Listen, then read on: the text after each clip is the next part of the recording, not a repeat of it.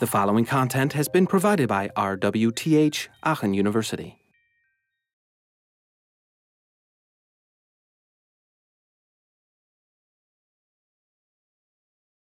the, the problem is in reality out there, usability is often not the, the main um, issue that uh, companies look at. So um, the, the thing that we aim to do with this class and what we're hoping that, that you take away from this, that we as users often have to uh, um, decide or um, pressure this change in, in a way that um, very often we're going, if you want to buy something, and look, wow, this has six check marks. The other one just has four, so this one has more features. It's better.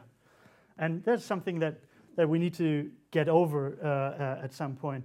Um, because, well, if, if I want to have something that uh, does this task, if it has more features, they're just confusing me in, in achieving that. And we need to keep, uh, keep that in mind or uh, try uh, to, to get you to think about uh, the, the design principles in, um, uh, in stuff that you buy or that you um, want to get. Um, and Jan had this experience where he was, I think, MediaMarkt, some, some stuff like that. And he actually heard uh, someone in the other row talking, well, I don't want to get this smartphone because the law of proximity there, it's, it's, it's not working there. And he was, it's coming to the people. And walked around and was students from this class.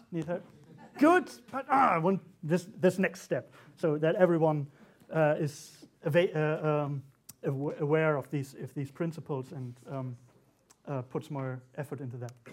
And Philips actually had a um, quite change in their, in their slogan where at first, late, let's make things better.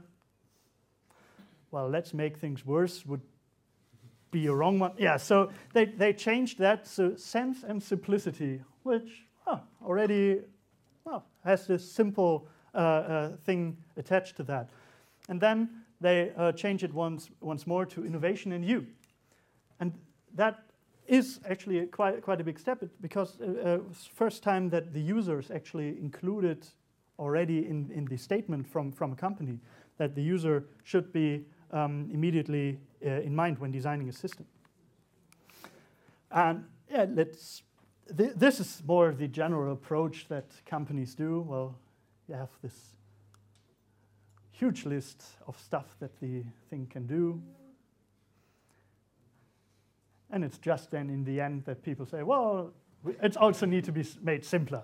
And uh, yeah, often UI people are uh, um, brought into uh, um, the development of a, of a new system at the very last minute. So what you can say is, well, putting lipstick on a pig looks nicer, but still a pig. Um, that, that's not how it works. They should be um, inclu uh, included way before that to actually help shape the system and the use there. Another fun example from our university how do you check your voicemail on this phone? Any callers? the voicemail button. This one. Wow, this is quite quite a good clue, right? Um, but no, doesn't. It's it's actually much simpler than that. You you simply dial uh, star seven one. to, uh, well, if you have to read the manual to figure that out, it's, not, it's not very good. And the problem is we not only missed how we do it correctly, we actually got a wrong clue um, by, by pressing at this button. Yes? But I think that other button also does not what you would expect to do because it checks for missed calls, I think. Um, there, actu actually, I, yeah, I, I, have a different one, so I'm not actually sure what this does. But um, receiving the um, uh, um, or retrieving calls that we had is also uh, quite quite interesting because you can um, see yeah, that you that uh, someone called you. You go through that list, you see the number, then you go on because there were more people calling you and said, "Well, I want to go back to the first one," and it's gone. You have one time to get the number that of the person who called you, um, and then gone forever. Uh, and some other things when you have, uh, uh, or you need to tone dial, you have to activate that by pressing star star 8. I mean, natural, right? Um, yes, so uh, I'm not sure why we have these phones not, not usable. Um, something else that um, uh, also comes from, from Norman's book, um, uh, story about these rail shelters, um, where it always happened that these glass panes, um, people uh, bashed them in and broke them. Um, and uh, that is because the, the, the, glass suggests to you that, that you can break them. It will make a, a, a funny sound and it, it will look cool. Um, so they, they, that happened quite often. And what um, the people did there, they replaced it with uh, plywood that was actually the same strength, but suddenly they were not broken anymore. It would have taken the same amount of, of uh, strength to, to break them, but didn't happen. Um, because, yeah, wood suggests more stability and, uh, uh, and support. But what happened now that people draw on them because oh, flat, smooth surface, I, I, I want to draw. Um, that's actually a, a, a, good example of, of affordances. Um, and um, affordances, uh, Norman introduced them uh, or introduced them in their book to the HCI community, but um, actually came from, from Gibson, who, is a biologist, and um, his definition um, was more that affordances of the environment, what it offers to the animal. So think of a fox living in a desert. Well, what can you do in a desert? You can dig, you can draw, make a little hole. So it affords to make a hole in that.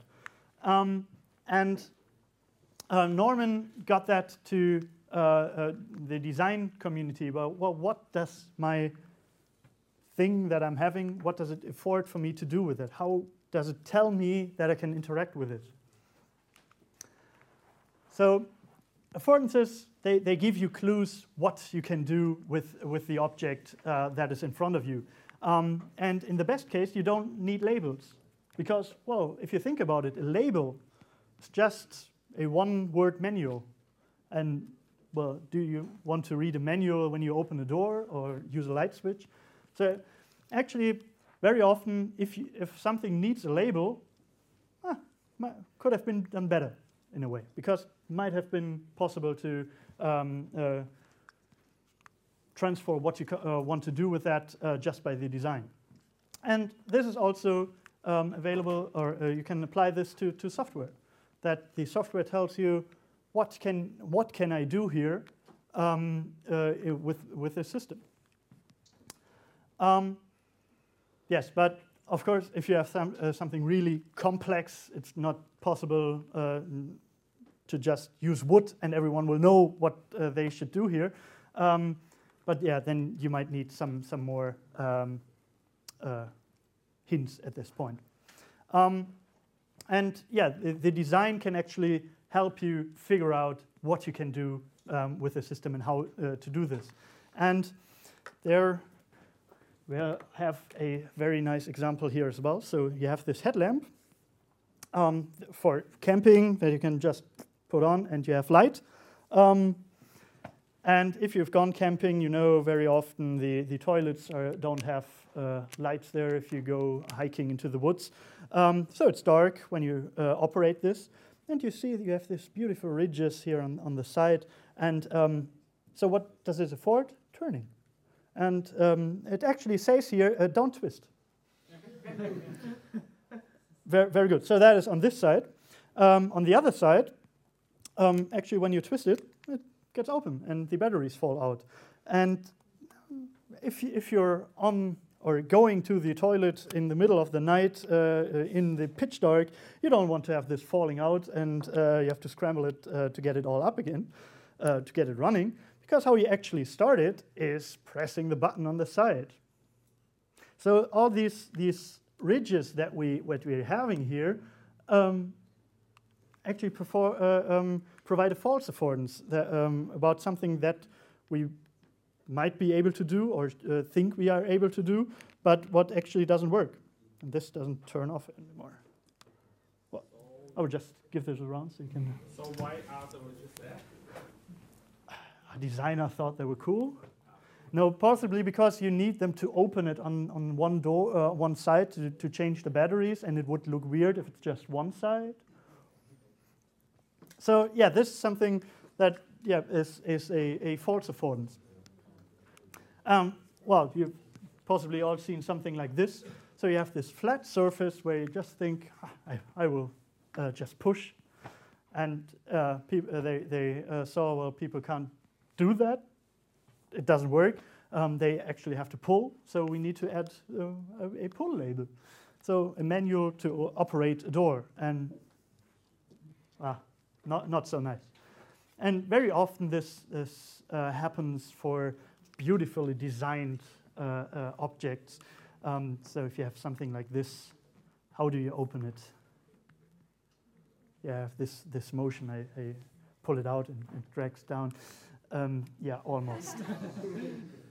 and that, that is just, it's, it's not providing me with a correct affordance, uh, but it's actually giving me a, a wrong one. And uh, there's, there's uh, one house in uh, California which is um, called the Winchester Mystery House.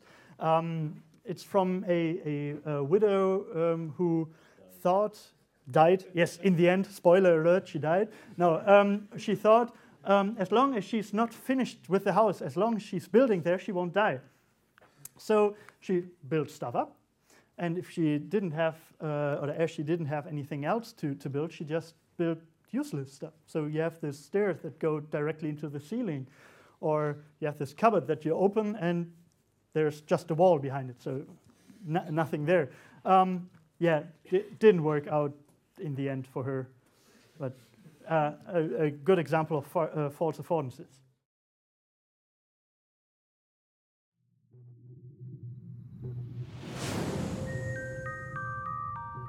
This content was provided by RWTH Aachen University.